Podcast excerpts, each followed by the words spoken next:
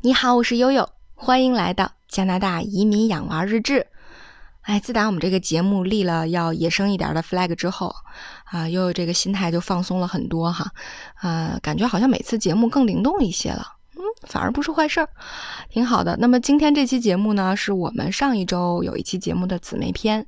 啊，上一周给大家介绍了，我们还没去加拿大的时候，就通过亚马逊已经提前购置好了各种生存的必备用品。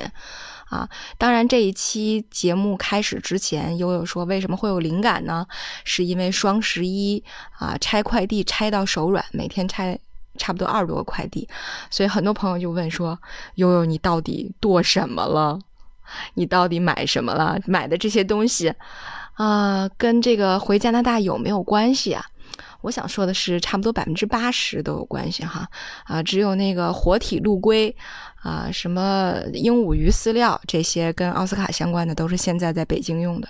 啊，其他的呢，其实大部分都是和带回加拿大的相关。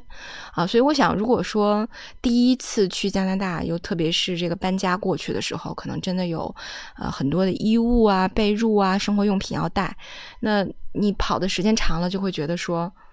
啊，也没有什么东西那么必须非要带。那么当到达了这样的一个阶段的时候，我们又该。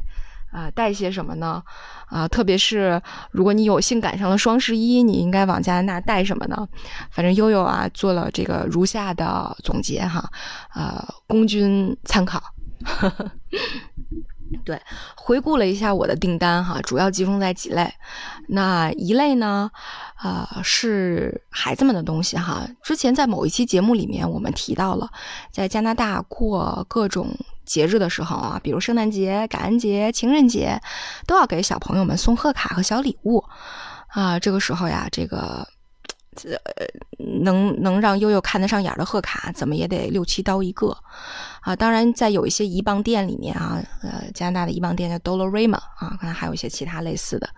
对，在这种移邦店里面，也你也能买到，比如说十支一包的小贺卡啊，二十支一包的小贺卡，送给小朋友们。但是你会发现，大家买的都是那些，没有什么新意。这对完美主义的悠悠来说，就嗯，很不友好。所以呢，每一次回国，悠悠都要给小珍珠和奥斯卡准备，呃，物美价廉的贺卡。大家想想哈，如果这个六七刀和人民币四十来块钱左右，你能够买到各种工艺的非常非常精美的贺卡了啊，压花的，是吧？烫金的，然后各种造型的、立体的、带音乐的、带闪光的，啊，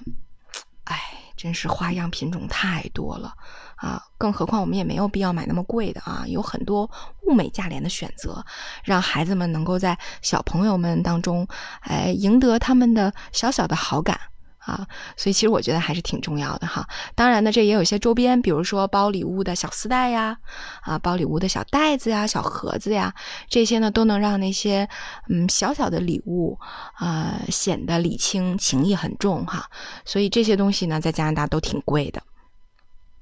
但是呢，由于我们的这个呃小产品的这种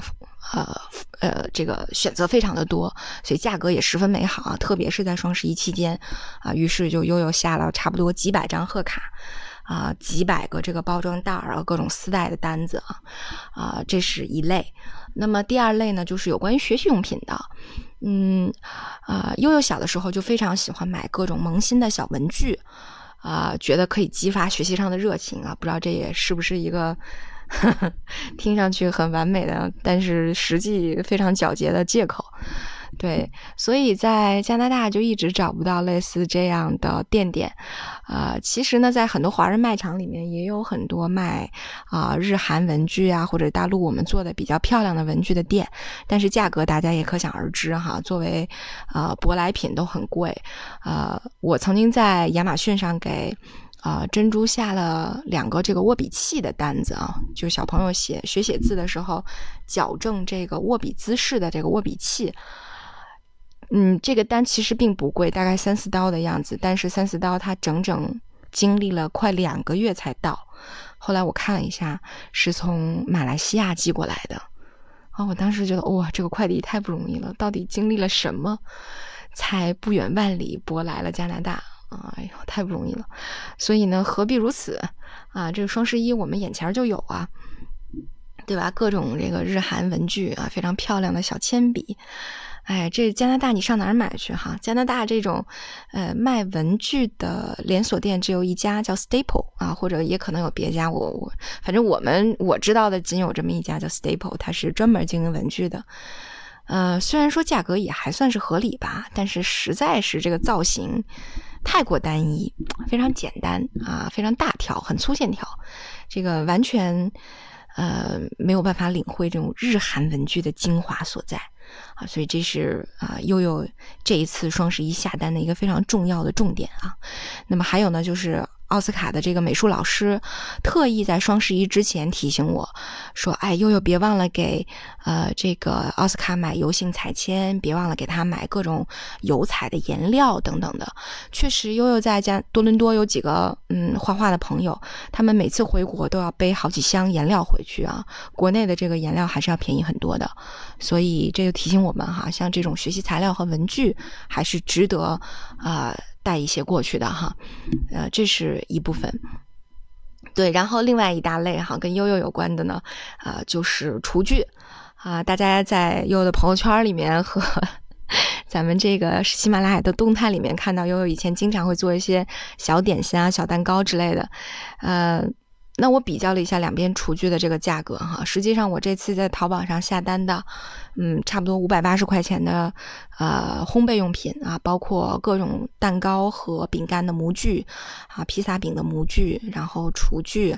啊，饼干压花的小工具，什么裱花袋儿啊，揉面的硅胶垫儿啊，各种器皿等等，那。那这些的价格搁在加拿大，可能就要超过人民币一千多块钱了，嗯，所以实际上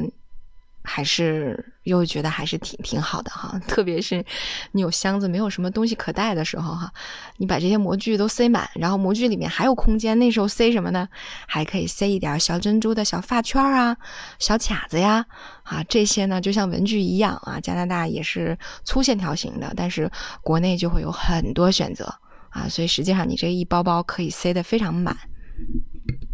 嗯，那么除开这些啊有趣的小厨具以外，哈，各种厨房神器以外，呃，还有一类呢是悠悠比较喜欢的哈，因为你像在加拿大，我们最常见的护肤和美妆啊，基本上都是雅诗兰黛啊，因为雅诗兰黛的开仓力度非常的大，非常便宜，所以大家可能见到加拿大代购里面去推雅诗兰黛是力度很大的。呃，这也是为什么，呃，我我我我有这样的一个判断，对，但实际上呢，有些产品线还行，但是有一些呢，对我们亚洲人的肤质来讲，并不是特别的友好，啊，所以悠悠就很喜欢国内能够很轻松的就买到的物美价廉的日韩彩妆啊，日韩的护肤，所以这也是双十一下单的一些重点的内容哈。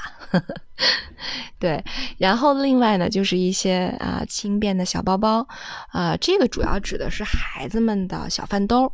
啊，因为之前给大家介绍过哈，不像我们国内的幼儿园和小学是管饭的，加拿大的幼儿园和小学呢，基本上都是不管饭的哈，啊，那么中饭就需要你给孩子们要带一下，带饭的时候加上加拿大天气冷。那就要带保温袋儿，它是那种扁平的啊，把盒子放在扁平的这个呃保温餐袋里面，然后拎到学校去。所以你基本上看孩子们上学的时候，都是啊这个后背背一个包，然后手里拿一个餐盒啊，拿一个 lunch bag。呃，其实价格我觉得呃国内和加拿大比没有什么太大的差异，可是它的保温性能，它的造型工艺。绝对是我天朝取胜啊！所以我觉得这个，呃，我特别希希望能够让，呃，小珍珠和呃奥斯卡同学在他们的学校和同学们当中呢，哎，保有一点点的新鲜感啊，让他们用的东西啊，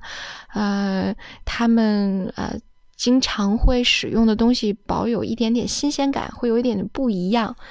呃，我想这可能也是他们，嗯，能够吸引别的小朋友一些关注的一个小小的，呃，细节吧。所以悠悠很喜欢收集这些小东西哈，就像之前说的小礼物呀、小文具呀，哎，这个小餐袋儿，我想也是这个小心机之一吧。对，啊，那么除此之外，就是一些啊加拿大常用的，比如说滑雪手套，孩子们的滑雪手套，呃，孩子们在这个嗯后院里做园艺的手套，这个呢加拿大挺不好买的，就是园孩子们的园艺手套，就是号小一点的，挺不好买，哎，所以其实这些东西呢，呃。我觉得，如果你的行李箱有地方的话，其实都是值得带一带的哈。如果各位朋友们还有什么新的灵感啊，或者觉得，呃，你们有一些小小的经验，呃，也欢迎在节目下方给悠悠留言哈。那么通过这个形式呢，来跟更多需要的朋友们来分享。好，那今天我们的节目就到这里，感谢您的收听，我是悠悠。